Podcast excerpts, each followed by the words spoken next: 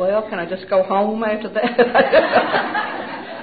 hmm, hmm. Well, good evening, everybody. Uh, I, I too am glad to be home. This is truly not where I was born and raised, but this is where I lived the most years of my life, of the life that I've lived so far. And uh, there have been some wonderful memories in Baton Rouge, and and uh, I left a lot of people behind that I love, and a lot of children behind that I love, uh, and it's just so good to be here. Uh, it's also good to be at Heritage Day. This was always high priority in my my program to be at Heritage Day every year. And in the last few years, we have a little trip up to a country inn up in in North Carolina that we make every spring and see wildflowers, and it has conflicted. And so I've opted for the trip instead of Heritage Day. And this year, y'all had it earlier, so I'm, I'm grateful for that. I want to also say that uh, our friend uh, Ethel H., that many of you know from Metairie, for those that know and know Ethel, that she is, was supposed to be here today, but unfortunately she's either in the operating room or just coming out from gallbladder surgery, and she did not plan that. That was just the way it was. But she graciously gave away her ticket to this and to something else tomorrow. And so y'all keep her in her prayers, in your prayers. And while we're praying, uh, uh, Monday I'm going to have surgery for a torn rotator cuff, so please pray for me. So uh, that's going to be kind of hard not having my right arm for a while, but uh, I know it's going to be well. I'm really optimistic about this surgery, but I believe prayers work wonders, and that will help. Uh, I want to thank my daughter-in-law for inviting me since she was the chairman of this. It is really an honor to be up here. I, I feel very, very honored.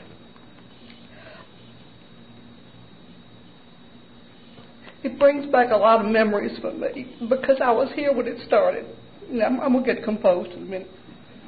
Uh, Barbara K. Miller is the one who was chairman of the Al Anon office at the time, and this was Barbara's idea to have Heritage Day. She thought it was important for people in the program, and especially people coming in relatively new, to see really recovery, long-term recovery, and people who had walked that walk ahead of them, and and and uh, so that was her idea, and so uh, this is the 18th. Okay, so 18 years ago we started, and the first one was at the Hilton, I believe, and Arbutus O was the speaker. And for any of you that were at the uh, our convention last June, Arbutus spoke Sunday morning. I didn't even know she was still alive, y'all. I mean, she she had been in the program since before program, really. And and uh, I mean, she is truly one of those black belt Al-Anons you hear about. But I tell you, she was just wonderful last June. I just I just couldn't believe it. And then the next year, this is where we were. This was uh, 17 years ago.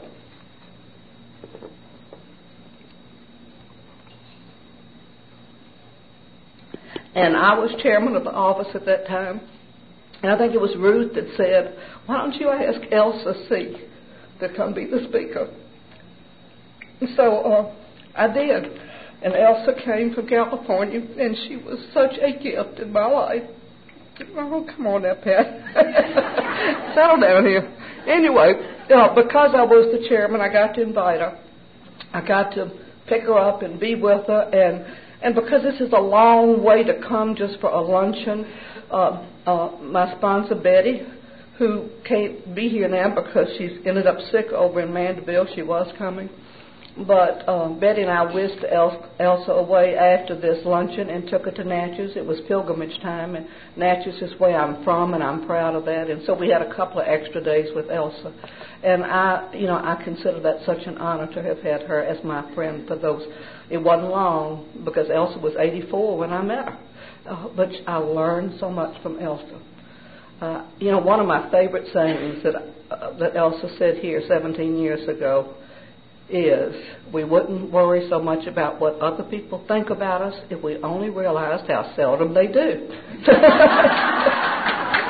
you know, and I remember that. I remember that so well. Uh, uh, when I still lived here, one time we were, I was getting ready to go to the symphony. I had season tickets with some friends, and I was in my closet trying to figure out what I was going to wear and trying to remember what I had worn to the last one. And I thought, finally, I thought, you know, why am I worrying about this if I can't remember what I wore? Why do I think anybody else knows or cares what I wear at the symphony? So anyway, uh, Elsa was a great teacher. She she really was. And if you've not heard her tapes, uh, you know, maybe you can get some tapes from Elsa Chamberlain and listen to her. She was just an institution in in Al-Anon. Uh, and then, of course, Barbara spoke here uh, on our 10th, 10th uh, Heritage Day, which was so appropriate since this was hers. And of course, both Elsa and Barbara are no longer with us, and so I talked to them this morning, as well as some of my other favorite people, like Alberta and Sally C.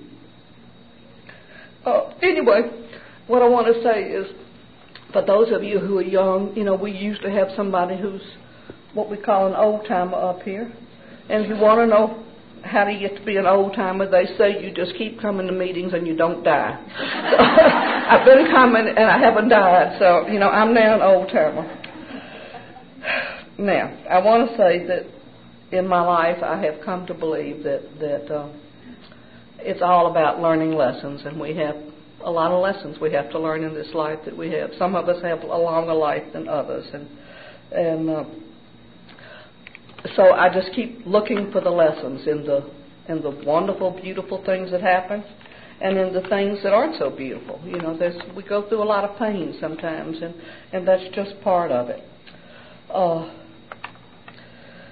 I'm also not a funny speaker. There's some people in this program who tell wonderful stories, and and I'm not one of them. I mean, they're just funny. I mean, when they talk, they're funny. I mean, Sylvia's one of them. She wasn't funny today. She got kind of nostalgic, but uh, you know, we, we just they just have that that joy about them, and, and I hope I have a joy, but I really, uh, I'm just not that kind of person. So don't be looking for the laughs. But I will, I will tell you that I don't know how long I've got up here. Terry said the tape lasts an hour and a half. I promised him I wouldn't go that long, but uh, I will tell you my favorite, one of my favorite little stories, and I usually start with this to kind of relax me. And it was about the the young fellow who just got out of the seminary, and he got his first assignment as a preacher in this little country church way out in the middle of nowhere. And so he he was so nervous and so excited all at the same time. And he went that first that first Sunday and he gets there, you know, two hours ahead of time and of course nobody's there and he just keeps studying and and all and, and an hour beforehand and nobody's there and thirty minutes before church and nobody's there, fifteen minutes and nobody's there and in five minutes and nobody's there. And finally, right about on the hour, this one farmer came walking in. And uh, he greeted him, and, and then he just kind of twiddled his thumbs. And it was five or ten minutes after the hour, and he finally looked at the farmer and said, Well, I, I really don't know what to do. And the farmer said, Well, what do you mean? And he said, Well, you know, it's time to start, but you're the only one here. And the farmer said, Well, if I had a whole head of cattle, and it was time for them to eat and only one came, I sure would feed it. So with that, he started. And he talked and he talked and he talked. And an hour and a half later, when he finished, he looked at the farmer and he said, Well, how did I do? And the farmer said, Well, I tell you what, if only one cow came in to eat, I sure wouldn't have given it the whole load. so I tell you that because you might get the whole load.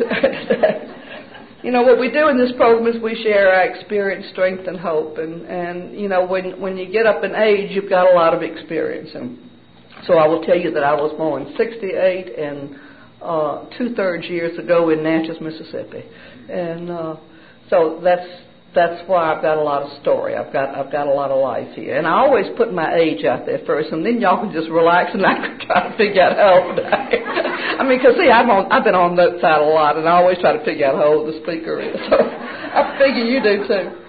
Uh, I could have been in this program the day I was born. My daddy was an alcoholic, and that is such a common thread with a lot of us that we come from alcoholic homes. My daddy was a binge alcoholic alcoholic. If he if he took a drink, it led to the next drink, and it may have taken a couple of days or so. But then he got drunk, and he stayed drunk until he got sober. and that's a binge alcoholic. And uh, then there were those times of sobriety, dryness, I don't know what you want to call it, in between. No program, just not drinking. But I loved him. My daddy had a wonderful sense of humor. Uh, I was named for him. I look like him. I think I have a lot of the addictive personality that he's got. He was uh, he was kind and loving and uh, a lot of fun to be with. Then my my mother was a wonderful person, and mother there was no such thing back then as Al-Anon, but she would have made a wonderful member of this program. My mother. My mother gave my daddy a gift way back then that not many people got, and that's that somehow or other my mother knew it was not my daddy's fault that he drank, or that he didn't know, couldn't drink, or didn't know how to drink. And that was truly a gift. And, and she prayed an awful lot uh, to St. Jude. And those of you that are Catholics know that he's the patron saint of impossible cases. So I'm sure she was praying about my daddy. But uh, anyway, she she just she was a spiritual person as well as a a religious person, and and she would have she would have gotten this program real well. I have one sister who is almost three years older than I and and Mary Stella, Stella is she was the good one, and she was uh, studious and and uh, dependable, and I was a little bit more rambunctious, and and I was a tomboy. I was the closest thing Daddy ever got to having a little boy. You know, I'm the one who went to all the ball games with him. But it's I want to say back to my mother that as wonderful as she was, because we were living in an alcoholic home, there was still those family secrets and the big one of the big secrets that I was having a crisis in my marriage uh, when I went home for my 25th class reunion, and I was not going to tell my mother about that, but I just it came out, and of course it had to do with Mickey's drinking. And mother said, "Well, I know exactly how you feel." She said, "Remember, I got as close as having the divorce papers drawn up one time." First time I'd ever heard that. Daddy died in my senior year in high school. I had no idea that my mother had gone to that length. Not that it went through, but it went that far anyway. And she had not ever told me that. Uh, I don't talk about my childhood much. I, I was blessed to be in this little town of Natchez and go to this little small Catholic school, and uh, I, I just don't have a heap whole lot of memories and possibly it's because of what we call repression. If you remember that beautiful song, The Way We Were, there's a line in there that says, Things may be beautiful, and yet what's too painful to remember, we simply choose to forget. Now, I don't think I have chosen consciously to forget my childhood, but I think that there are probably some things there. But if I ever need to know them, I'll know them when I'm supposed to know them. Uh, when I was 19 years old, I met Mickey and uh, we were up on Lake St. John near Natchez, which is where we all went. A lot of people had uh, camps and all up there, and uh, he was just so much fun. Everybody loved Mickey; they just gravitated to him, and he had this wonderful sense of humor and was fun to be with, and loving and kind and so sensitive. So overly sensitive. And when I describe Mickey, I think I'm describing my daddy. I think I'm describing every alcoholic I know that's the way they are, and I love them. I, I'm just drawn to alcoholics. Uh, Mickey and I married six years. I mean, six months later.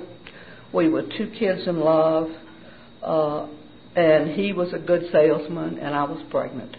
And I don't like to stand up here and say that from this podium, but that is what happened. And if there are young people here, you're probably saying, well, so what's the big deal? Well, I want to tell you, almost 50 years ago, that was a very big deal. I did not know anybody who got pregnant when they were not married that carried a child and kept them. Uh, the, what you would do is either run off to see fictitious Aunt Susie for six months and have that baby and give them up for adoption, or you made up a lie that you were married, you know, ran off and got married and didn't tell anybody until then, or the baby was early and of course, I think the last one is the one that, that we did. The, the baby came early.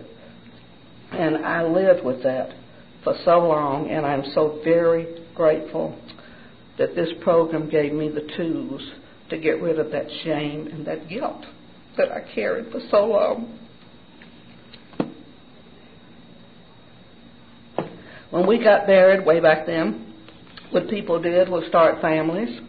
I mean, they didn't plan everything like they do now. I, laughingly, we, I told somebody we went to Grandparents' Day last year at one of the children's schools.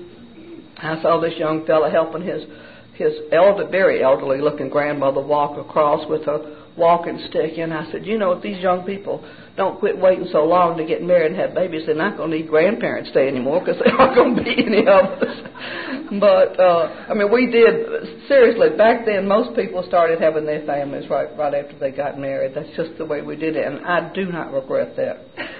When I was uh, in in high school, I think I decided that I really would like to have five children, and I wanted four boys and one girl, and that is exactly what we had when we'd been married six years. And Mickey was a hunter, and Mickey used to say that we overshot the limit, and that when we'd been married right under 12 years, we had uh, six boys and three girls, and, and my children are certainly my greatest asset. Just wonderful. Uh, for, for a lot of different reasons. Uh, you know, when you when you got that many children in that short of a time, I really was too busy to get any crazier than I got. I mean, you just you can't just sit around and rock in the rocking chair or stay in the bed and pull the sheet up over your head. You, there's just too much to do, and I know, and I know if I hadn't had all that to do, I, I really would have gotten so self-obsessed with different things, and and uh, I, I would have truly been a basket case. I was bad enough as it was, but uh, you know, and I don't, you know, I don't have to tell people. Uh, usually, they can figure out that I'm Catholic, and and Ruth likes it when I say that Mickey was just a passionate Presbyterian. That's how we ended up with all these things. And that that'll then I'll get to tell you my other one. And this one came out in the paper one day, and I loved it. It was about the young farmer, another farmer, who went to the state fair, and he took his. Uh, 14 children, and he wanted they wanted to see that championship bull.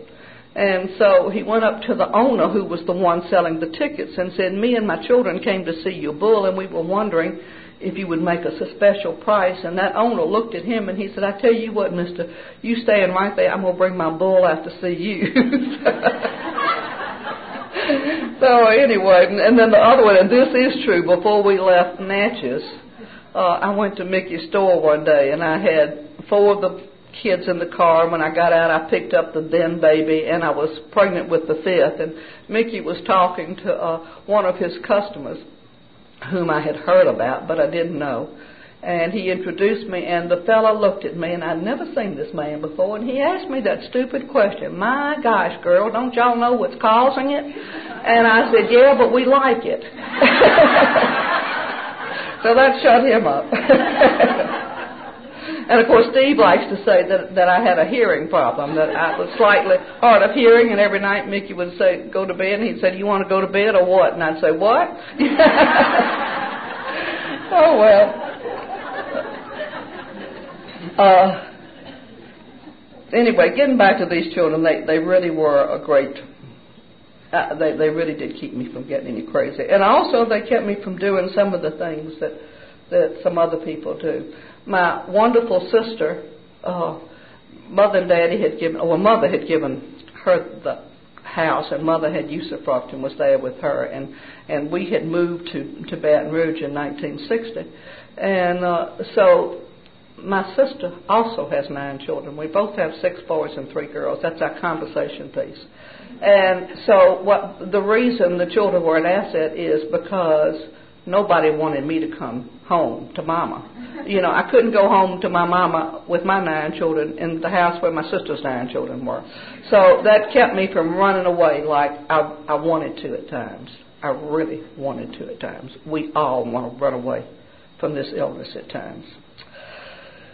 I also uh, I talked to uh, one of our priests in Natchez. I know once, I think a couple of times. My memory tells me that what he said was, if I would do this better, or if I would not do this, then Mickey wouldn't maybe Mickey wouldn't drink so much. And I always like to throw this out and tell people if you need to talk to somebody, if you need some counseling, clergy is not always the best place to go. Frequently, it's the worst. Uh, sometimes, a lot of times, clergy still do not understand that alcoholism is an illness and it's not anybody's fault. Uh, so I just want to share that with you. Uh, you know, if you go for counseling and if you feel like you need it, go, but go to somebody that you know is well versed in this illness. Uh, drinking caused a lot of problems while we were still in Natchez. And, you know, I don't know that I really, I, I don't know that I even thought about it being alcoholic at all because he didn't drink like my daddy drank. Mickey didn't drink every day. He didn't drink every night. He didn't drink every weekend. He didn't get drunk every time he drank. He didn't get drunk and stay drunk.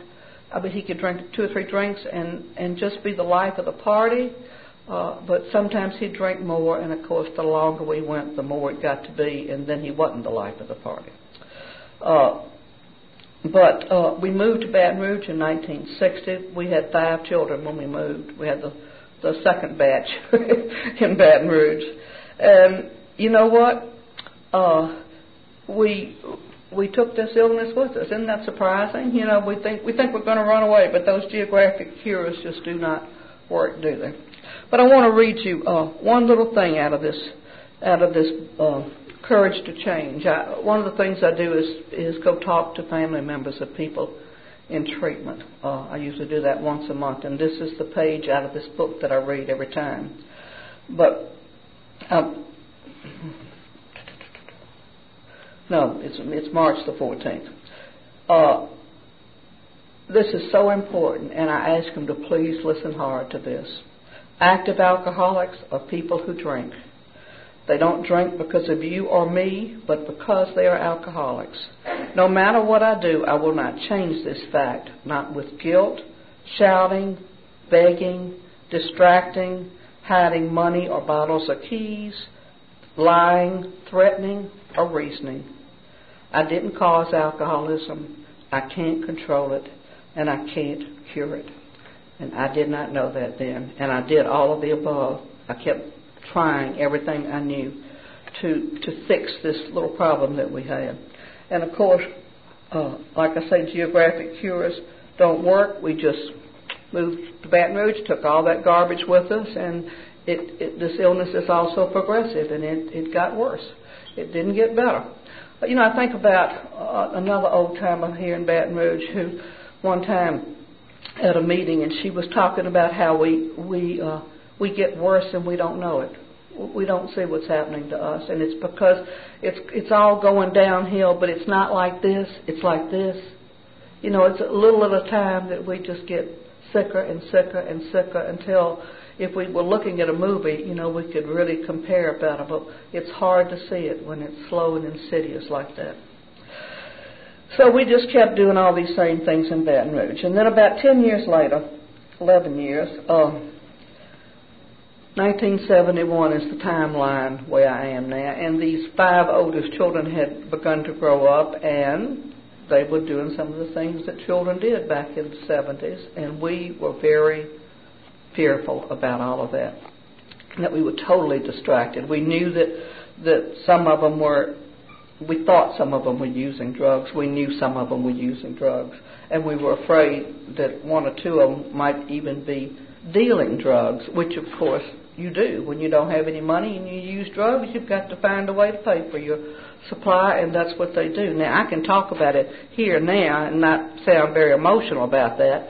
Uh, I was pretty damn emotional about it back then. I mean, it was eating our lunch. We were so afraid and and so stressed out.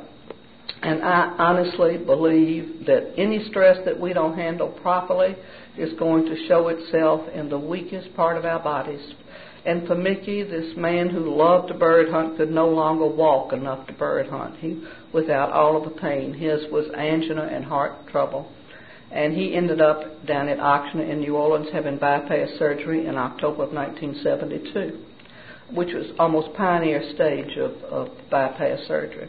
And for me, it was my stomach. I ended up with duodenitis. I'd go to bed practically every night turn over and that stomach would just knot up and I would be in the bathroom before long throwing up or, or diarrhea and so that's what was happening. And then the one that we were the most concerned about graduated in, in 1973, and he decided that he was going to leave town uh, and go up on the East Coast. And uh, he said he wanted to get away from it all. And you know, that's what we wanted to hear. We believe what we want to hear.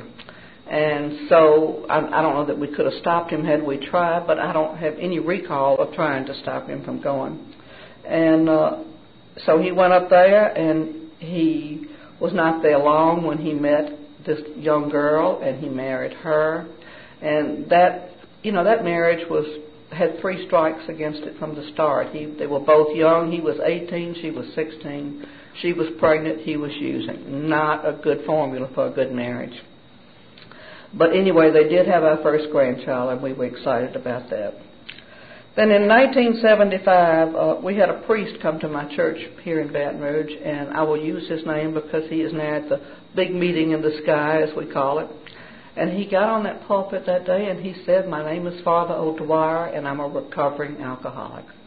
And you know, I had never heard that before in a Catholic church, and I can't tell you that I've heard it since in a Catholic church. It's not something that they talk about from the pulpit that much. But he sure did get my attention, and I stopped and talked to him after church. And then I went to see him, and Mickey and I both went to see him. And then he ended up taking us to our very first meeting. We went to the Goodwood meeting, I think, at the Broadmoor Baptist Church on Goodwood Boulevard in Broadmoor. And uh, I think that meeting's still going on. Yep, still going on. Getting a few hands here. Uh, and so Mickey and Father went into the AA meeting, and I went into the Al Anon meeting. Now, with that memory prayer that Clara read this morning, I can tell you that I know what the building looks like. In fact, I pass it every time I go to my daughter Kay's house. Uh, it's the scout hut for the Broadmoor Baptist Church. Uh, I still remember a few of the people that were in the room that day, that night. And uh, what I remember the most is that for such a very long time I had felt like there was a great big void in my life, like I had a hole in my soul. And I remember thinking, maybe this is what I've been looking for. So we went that night. We went back a week later to the next meeting. We went back a week later to the third meeting. And when we left that meeting the third time, Mickey looked at me and said, I don't like this meeting. I don't think I belong in these meetings. And we are not going back. Now you know what I was like back in 1975. I really absolutely gave Mickey all the power and control in our marriage. And whatever Mickey said, we did. I was a wimp. I was a doormat. I did not have the courage to speak up for myself or do what I needed to do for me. And I stuffed a lot of stuff in those years. And just like an alcoholic's anger or anybody else's anger, it came out sideways at a lot of the wrong people. And when I got really into this program, I had a lot of amends to make to my children for whichever child happened to walk through the room when I was very mad at their daddy the the next morning after he got drunk or or just you know I just didn't know how to direct my own anger. It, was not ladylike to be angry, but we are angry and we just need to accept that and, and learn how to deal with that. Uh, but after that meeting, I can tell you, I mean, you know, we didn't go back for two years. Uh, but I, I started doing a couple of things different. And I, maybe it was something I heard those three meetings, and I can't swear about that. I read a lot, but uh, when when I we'd go somewhere where there was going to be drinking, I learned to take my set of car keys too and because I was so tired of going places, I'm going to tell you, I'm not an alcoholic by the grace of God. If I have two drinks, I'm ready to say, good night, y'all, see you tomorrow, and I go to bed and go to sleep. I, that's it. I mean, it just does not do for me what it does for alcoholics. But I was so tired of going places and having a drink or two, and I'm ready to go home, and Mickey is just getting started. And being there for hours later. And so I did learn to eliminate that. And I did leave him two or three times and take the car and go home because I knew somebody else would bring him. The other thing I did uh, was I learned to quit calling all around town looking for him. Used to stand at that window like anybody else who's been married to an alcoholic and watch those cars come down the road and think the next one might be him. Uh, and I, and I would call the haunts that he had, and you know those haunts frequently lie about who's in the place in the joint. they don't always tell us the truth, and uh, you know one of the sickest things that I used to do during this time of my life that that uh, is just part of my illness, and I am certainly not happy to say it, but there were times, not that often, but certainly two, three, four times, that I would get in my car and I would go looking for Mickey, leaving those children asleep in that house by themselves. Now that is sick. It's very, very sick. Uh, so I learned instead, and I started during this time not doing that anymore. Uh, I would go to bed and I would lock my bedroom door. And I never did that to be mean. I just had finally figured out that I did not have to sleep with that god awful smell. It's it's awful sleeping with somebody who's drunk and and so, you know, he never knocked the door down. He banged and banged and he'd finally fall asleep on the couch in the in the living room. But but uh anyway, that's just what happened. And then in nineteen seventy six we had a crisis in our marriage. And what happened was I went I had gone to work. I had applied for a little job without telling Mickey. And I may have told him right before I got hired, but it was a little school job, which I thought, well, that'll work. You know, that I can I can work while the children are at school and then come home. And uh, and of course, when I told Mickey, he hit the ceiling, which is why I hadn't told him I was thinking about doing it. Uh, but you know, I did it anyway. Uh, I took that job, and it was good for me because I had been so at home with my children, and it was good to have some adult company. But also, what happened was uh, there was this fellow that I worked for, and he made me feel valuable. He made me feel like I had talents, like I was important, and uh, I became infatuated with him, and that's thankfully all it ever became was an infatuation because he was telling me all these things that I so desperately needed to hear that I was not getting at home. And I even remember telling him one day that I know that I don't love you, that I really want what I'm getting from you from my husband. And I was ultimately given an ultimatum there, and I I, t- I chose my marriage and, and walked out. Mickey, you know, I really suspected something was going on, but it was during this time that that uh, during this crisis uh, before. Well, Mickey, Mickey came home uh, that night very, very drunk, and this is the crisis that I was talking about with my class reunion.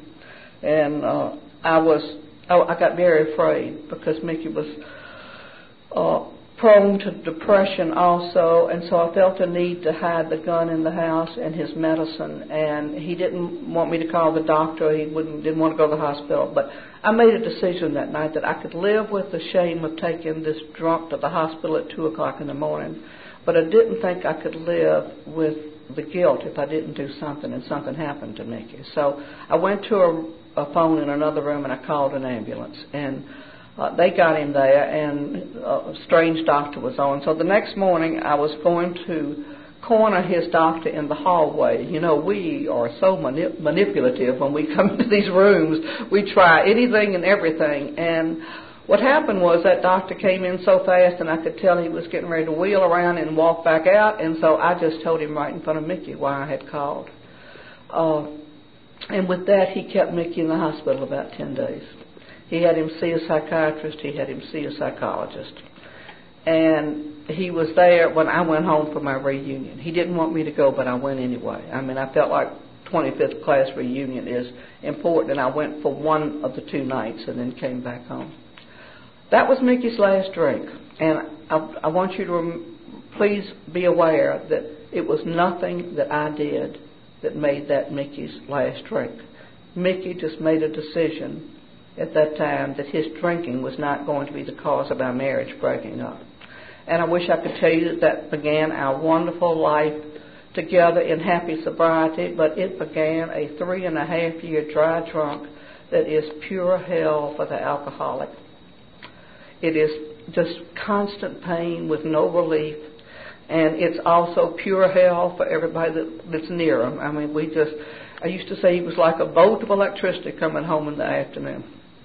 And, uh, so that's that was the dry drunk thing, and I I don't wish that on anybody. And that fall, uh, Don and his wife and baby came back to Baton Rouge to live, and the baby was about a year and a half old then, and and we were so thrilled to have her her and glad to have Don. We thought until you know all of a sudden we looked up and it was the same old same old same old friends same old things and we were afraid that was going on and uh, then two days after Christmas that year, his wife walked out and took the baby and her stuff and moved in with one of his supposedly best friends.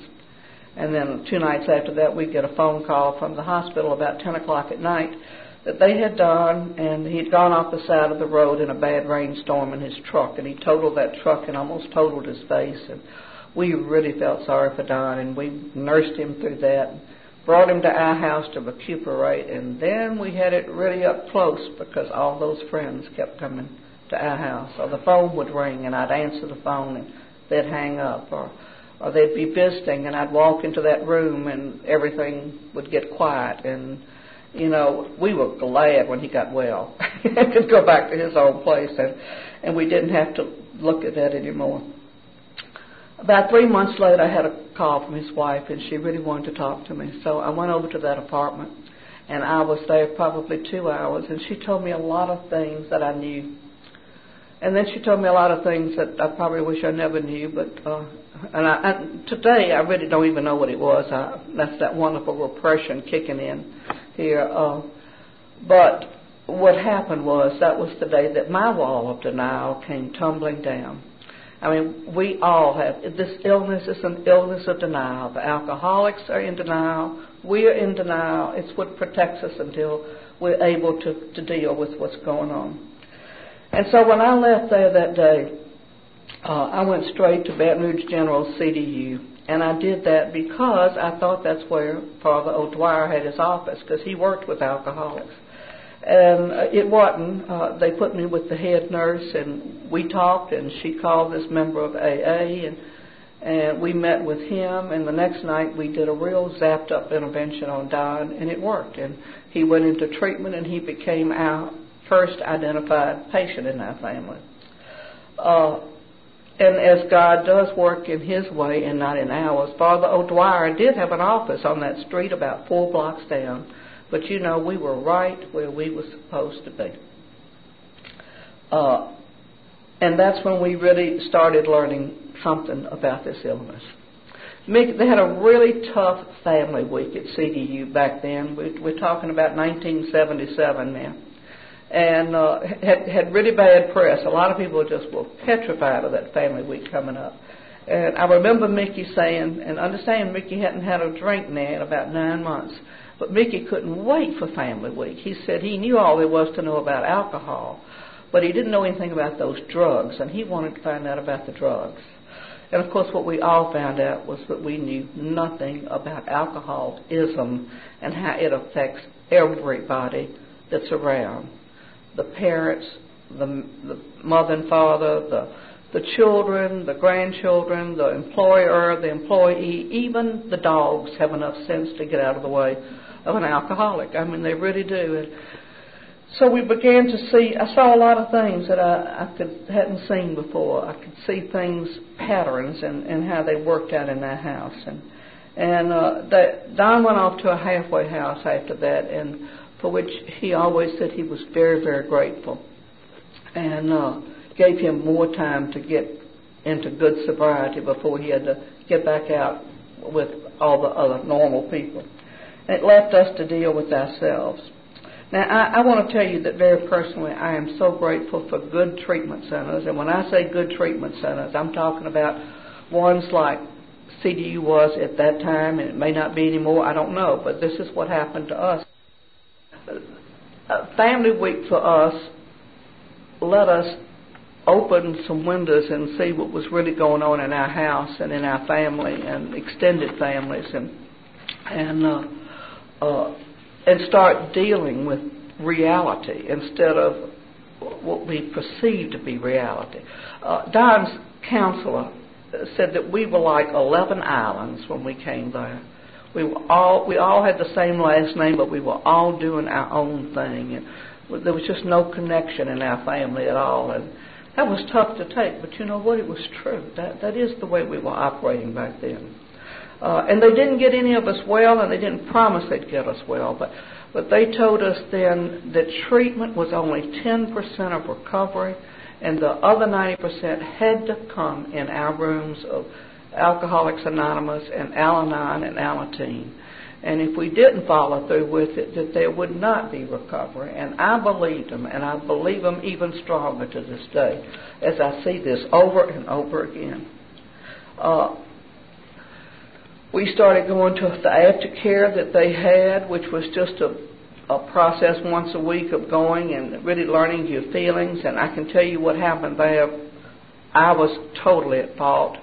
Uh, that was the first time that I found people that understood me, and I, I think I saved up all my anger and resentments at Mickey until Wednesday night, and then I'd jump his case every Wednesday night, and no wonder he didn't like aftercare. You know, he just kind of quit going after a while, and I would have too if those tables had been turned. Uh, but I kept going to Al-Anon, I kept going to, to uh, aftercare, and it really got bad. Mickey hated me going to Al-Anon, and it only I, it had to get worse for me to really get involved, uh, or to me to really understand my need for this program. Uh, I mean, I would say on Monday night, every once in a while I'd jump up and I'd say, "Oh, I have to rush," and Mickey would say, what, "What's the rush?" And I'd say, "It's my meeting night," and he would l- look at his watch, uh, and he would get, I mean, he'd just get stoic. He didn't say another word. And and then uh, when I'd come home, he didn't say anything. He'd just look at that watch again. He didn't say good night, hello, goodbye. He hated it. But you know what I think was happening was that he saw me changing, and he did not like that change. I was beginning to learn who I was, how to say what I needed and wanted, and and uh, it really, really became my lifeline. In 1980, uh, the beginning of 1980, after three and a half years of that dry drunk, Mickey did finally go through treatment. We did a, we had done a little intervention on him when we were first in aftercare that did not work, and we did another one at this time, and it took two minutes for him to say he would go. I mean, we were so I was so afraid that he was going to commit suicide or or have a heart attack or a stroke, and and he he felt the same way. I mean, he was ready to go.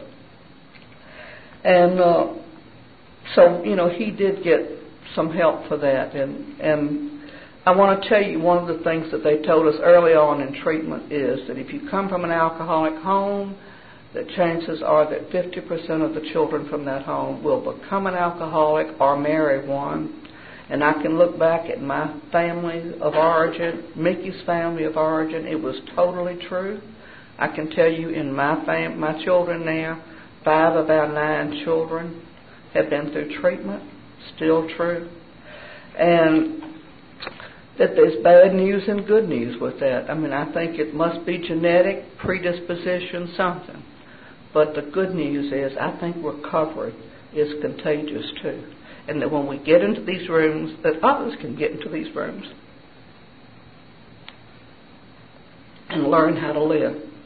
Now, I want to tell you the other good news is that yesterday uh, Don is now 46 years old.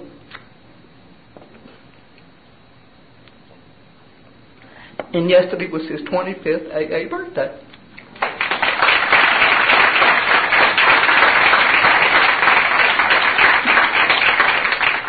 And I'm really happy about that for him.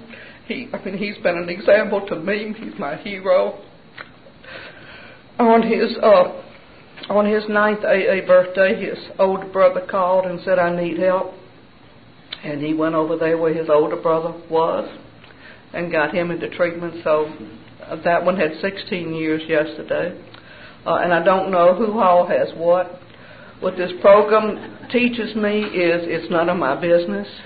I really do try to give my children the dignity and to live their life as they please. And I don't always, I'm not pleased at how they choose sometimes, but it's their life, and and that's that's their choice to make, and they have their lessons to learn.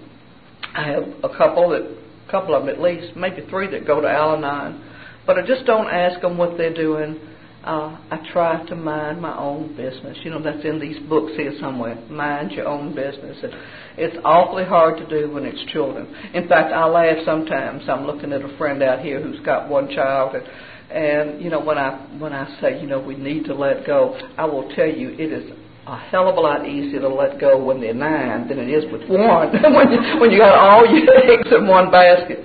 But you know when the the enormity. Uh, uh, really, one of Mickey's drinking buddies.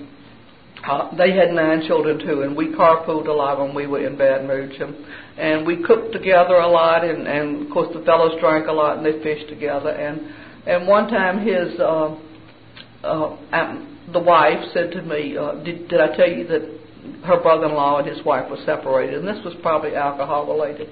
And I said no, and and her husband was one of nine children, and. uh so I said, Well, where is he? And she said, Well, he's gone to his mother's. And he was about 50 years old. And I said, Damn. And she said, What's the matter? And I said, Do you realize he's 50 years old and he's gone back home to mama? How long do we have to raise him? so that was a real aha experience for me that day. I heard that. And, you know, I made that decision that day that I did not want to raise my children the rest of my life. So I've been able to let go, and I'm grateful for that. Now, what I have found in this program is people who really know and understand my language. When I'm saying something, every one of you know what I'm saying. Uh, you understand my feelings. Uh, and that is such a gift to be able to talk heart to heart like we do in these rooms. Uh, I've gained a lot of acceptance. I've certainly had a lot of things that go on in my family and around me that I would rather not have, but uh, back to that, it's none of my business lots of times. I've just learned to accept things as they are and know that God loves those people more than I do. And, and so I can let it go like that. Uh, and I have a little bit more wisdom than I had when I came here. Uh, I, I think I do anyway. And then the courage that we pray for. You know, I told you I was such a wimp, and this was my big, strong, no, no uh, no asset here. Uh, I did not have any courage, and, and so, but I, I learned to have courage. You know, I, I saw things happening to other people. I saw miracles, and and so I learned to step out and do. And one of my great fears was that something would happen to Mickey, and what would I do to, you know, to support all these children? And so I found the courage to go to uh, school. It wasn't long time school, but I, I went into real estate, and I got that uh, did that, and then I sold real estate for about two and a half years, well enough. And then one day I had to get real. Uh, Mickey hated it. I mean, he wanted me home barefooted in the kitchen every day when he came home. Now, let me tell you, it doesn't work like that when you're in real estate. You're not home in the kitchen at 5 o'clock in the afternoon. So, he just hated it. And I just had to get real and understand that I had gotten what I went for and that was the knowledge that I could do something if I had to. But I did not have to at that time. So at 10 o'clock that night, I was out at my friend, my sponsor Betty's house, and we talked about it, and I cried about it because I loved it. I mean, you know, it gave me such strokes, and I liked the paychecks, and and. uh but I made that decision that I had gotten what I had gone for, and it was time to let that go. So I did, and so I have also found the courage to close doors. And I think that is sometimes more important than getting the courage to open them. When we close doors, we always have to leave something behind that we'd like to haul with us, and, and it doesn't work, doesn't work that way. We just we just have to let things go. Uh, today, I'm a, a more spiritual person than I was when I came here.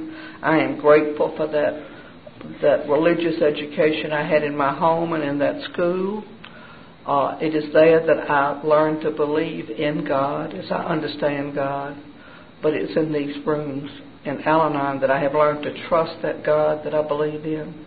And I no longer try to uh, place my order with Him every day. I just I try to stay open to His guidance as to what He wants me to do in my life. In August of 1984, uh, I was getting ready to go on a serenity retreat down at the Cenacle in Metairie. And Mickey on Tuesday night had had a really bad night and ended up going to the doctor uh, who put him in the hospital right away. And they determined by Friday morning that he had not had a heart attack, but they wanted him to have um, another angiogram done at Ochsner. And he wanted me to go on my retreat. This this is a 12 step retreat. So I agreed to go, and I was going. One of the boys was going to bring him down Sunday, and I was going to meet him over at Ochsner. And at 5:30 uh, Saturday morning, I had a phone call that that uh, the hospital had called and said to come home. That, uh, that I needed to come to the hospital. And I didn't know what I was coming for, but I can tell you that I was able to drive from Metairie to LA, the lake here, calmly. I drove as fast as I felt safe to drive. Uh, and I was able to be calm because I kept telling myself, you know, you're driving this car and you're going so and so miles an hour and you're passing. I kept my mind in the moment and I kept it away from what I might find when I got to the hospital. But what I did find was that Mickey had been on the telemetry floor and he'd gone into cardiac arrest, so they were able to bring him bring him back. But he was then in the middle of a, a massive coronary, and he was very critical. He was in CCU for about 13 days, I think, and on life support for 10 days, and and. Uh, you know, one doctor didn't think he would make it at all, and, and another was our he was just our angel at that moment that that helped us deal with that fear and the anxiety.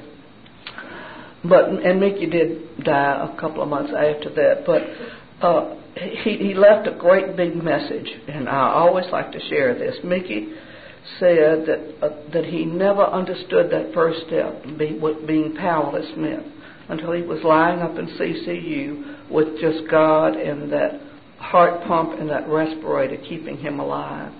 And that was his spiritual awakening. And from then, uh, until he died, he was in perfect peace.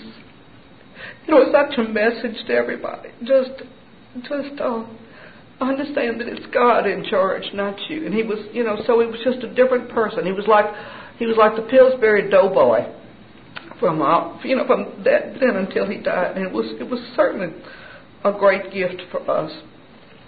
Uh, I was so grateful that God had answered our prayers and given Mickey that peace. He had a lot of trouble with anger and depression.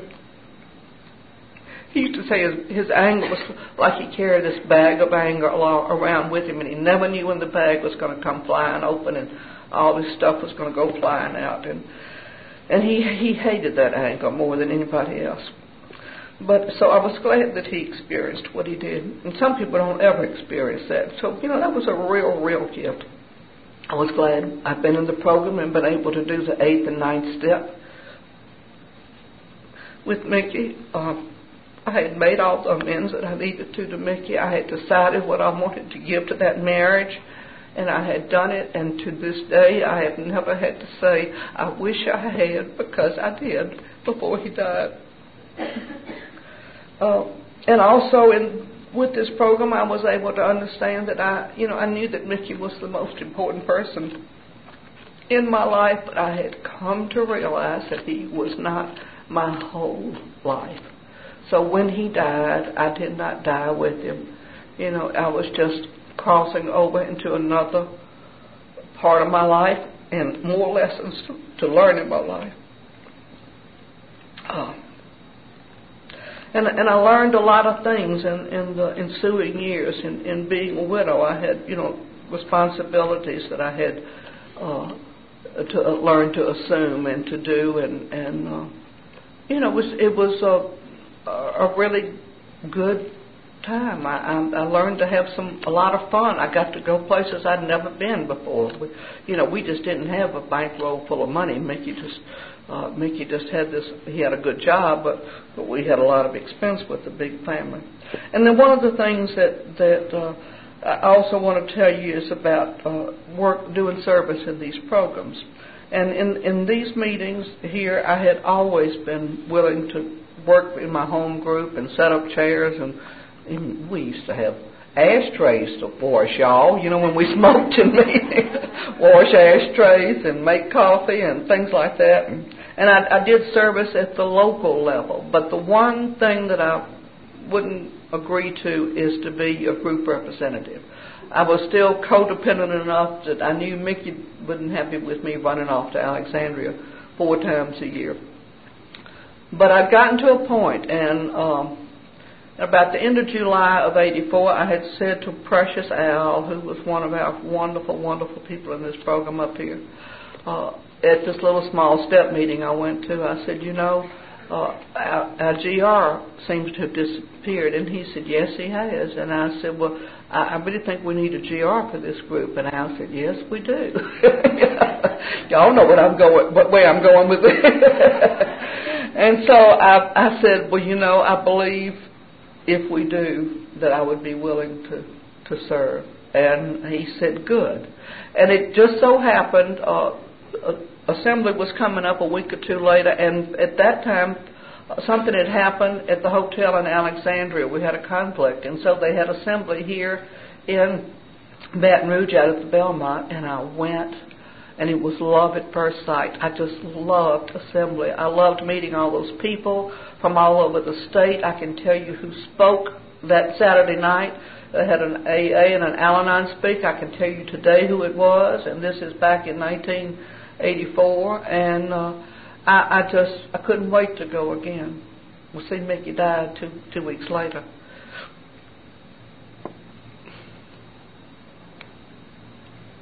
And I will always believe that God knew I had a need coming up, and He filled it before I even had it. And so, service to me statewide filled a lot of that need. Oh, the recovery to me uh, is so important. Oh, I want to tell you that that I do not take it for granted. Uh, every morning uh, I have a little ritual. I carry my books with me. Sometimes I don't carry all the books when I go out of town, but I usually do carry my books, and and that's the first thing I do every morning is get my cup of tea or a cup of coffee and go in there and, and do my readings. And and uh, some of these things that I, I read are in my memory. You know, I just I've, I've done them so many years, and and uh, then of course I read all my daily readings, and I have more than than Al-Anon that I read from. And then also on that, after I finish my readings, uh, I have my prayer list. Now this is very lengthy. A lot, a lot of people have no idea that I'm praying for them, but I start off and I ask only that we all experience God's love, peace, strength, acceptance, guidance, and just recently I added and joy for today. And I'm first on that list, and then all of my family and my children and grandchildren and great grandchildren and uh, I mean it's three pages long and some of it is just so and so in family, you know. But uh, I mean I've got with my sister and, and my children and all. I'm I, I visualize people's faces when I pray for them. And then the reason I'm telling you this is because when I get through with my prayer list every day, I know that I've done everything I can do from practically everybody on on that list. So I can let them go, and I can then just try to live my life that day as best I can. And I, I learned this little trick from Father Stan. Some of you have made retreats under Father Stan, and he said that many years ago that that's what he did, and that how he talked to his daddy every morning, or his father. And his father died when he was four years old, but he had this conversation with him every morning when he when he did his prayers. So that's that's the first thing I do, and I will tell you that I am committed to this every morning. I, I tell people it is more important to me than washing my face and brushing my teeth and combing my hair. It is an absolute commitment on my part. Uh, I have two wonderful sponsors, Ruth is in the room, and Betty was going to come back, but she got sick. They're on a little camping trip. So I'm missing her, but I'm so grateful for them. They've been there uh, for me all this time. And I'm still involved in meeting, I mean, in service work. Like I say, I talk to family members of people in treatment. And I go to meetings. Uh, I still go to two to three meetings a week. Up until the first of this year, I was still going to an open AA meeting once a, a week. And uh, I love them. Like I told you, I love AAs. I have learned in those meetings that not one member of Alcoholics Anonymous ever chose to become an alcoholic. It just happened to them, and that they suffer from this illness. And I also learned them, I've heard it said too many times, that if anybody else would have given them another $25, they would have been dead. So I've learned to let go from listening to alcoholics. And, and they have learned about Al Anon from me being in, in open AA meetings. And, and uh, I, I love to, to go to their meetings. Uh, now, how I got to Metairie was way back in 1980 when Mickey was in treatment. There was a young person there who, and when his folks came up, they, he wanted us to meet them, and and sure enough, we turned out to hit it off, and and very similar. His dad was dry drunken, just like Mickey, and uh, we became very good friends. Uh, we went to, through uh, three months of aftercare, I mean, of outpatient first, and then two years of aftercare. They would come up every Wednesday night for aftercare together, and and uh, they. I, this is a lesson. I keep referring to all these lessons.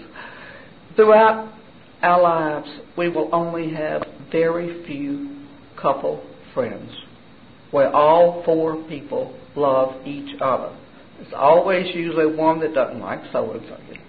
But anyway, George and Carolyn were one of these special couple friends. And so they just became part of our life. And when Mickey when Mickey had the heart attack and they were calling constantly coming up, they were here with me when he died and and for the funeral and then still in my life of course after Mickey died it never occurred to me that that was no more a part of my life. They certainly were a part of my life. And then Carolyn was diagnosed with cancer in breast cancer in '89, and it looked like everything was going to be fine, but it just didn't work, and it showed up elsewhere. And she died in December of '90.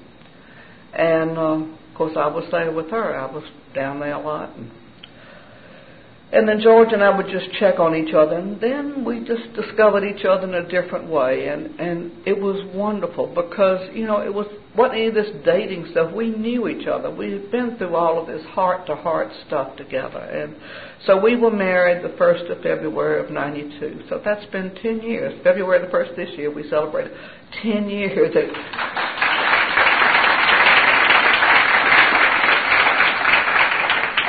You want to wave your hand? you lucky man. I tell him I've got a little bit more time in program than he does. I mean, he's got, what have you got, honey? 23, 23, 24 years? Okay, and I'm, I consider May 1st mine will be 25 for me this May 1st. So, uh, anyway, it's just, you know, I like to tell people this because, uh, you know, we have, we really have a marvelous marriage. I mean, we really, it's peaceful in our house. It's loving in our house. Uh, I think it's reflected in the house. It's just a warmth when you come, and uh, we we work, we play together, and we pray together. Uh, we have we pray for people every night before supper. If we unless we we're not there, but sometimes we're away from that table. Uh, we have a lot of mutual love and respect for each other, and we learn from each other. And our latest lesson is we're learning how to work together because as of the first of this year, we have assumed the administration of a, a charitable fund for our children's hospital down in Mexico. So we are literally working together now, and that's not always easy when you you know always home together. But it's been really good. It's uh, I think I think we already feel some of the rewards of being able to do something like that together. So I just want to say, getting back uh, getting back to the learning the lessons. Uh, I, will, I will close with just this two little sign, uh, lines from that beautiful song, Nature Boy, and it's the greatest thing we'll ever learn is just to love and be loved in return. And I love you.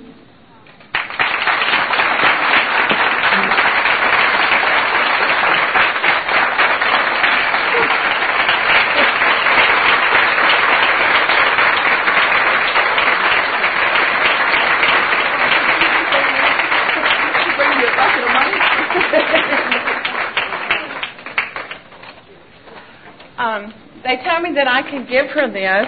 You know, that I'm still a part of them, so they were going to let me do this. So this is the Baton Rouge area's gift to Miss Pat for coming. Thank you.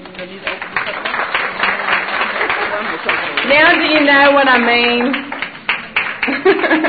and now I know her story. But um, the only thing I, I always wanted to be like Miss Pat, and I still do, but I never, ever wanted to have nine kids. never. I have one, and that is enough. So we thank you, Miss Pat. I don't want to have nine kids either. she just wants one, she said. Y'all want to take about a three or four minute break, or y'all want to roll right into bingo? Break. Okay. Go smoke, go to the bathroom, and come back, and we'll do bingo.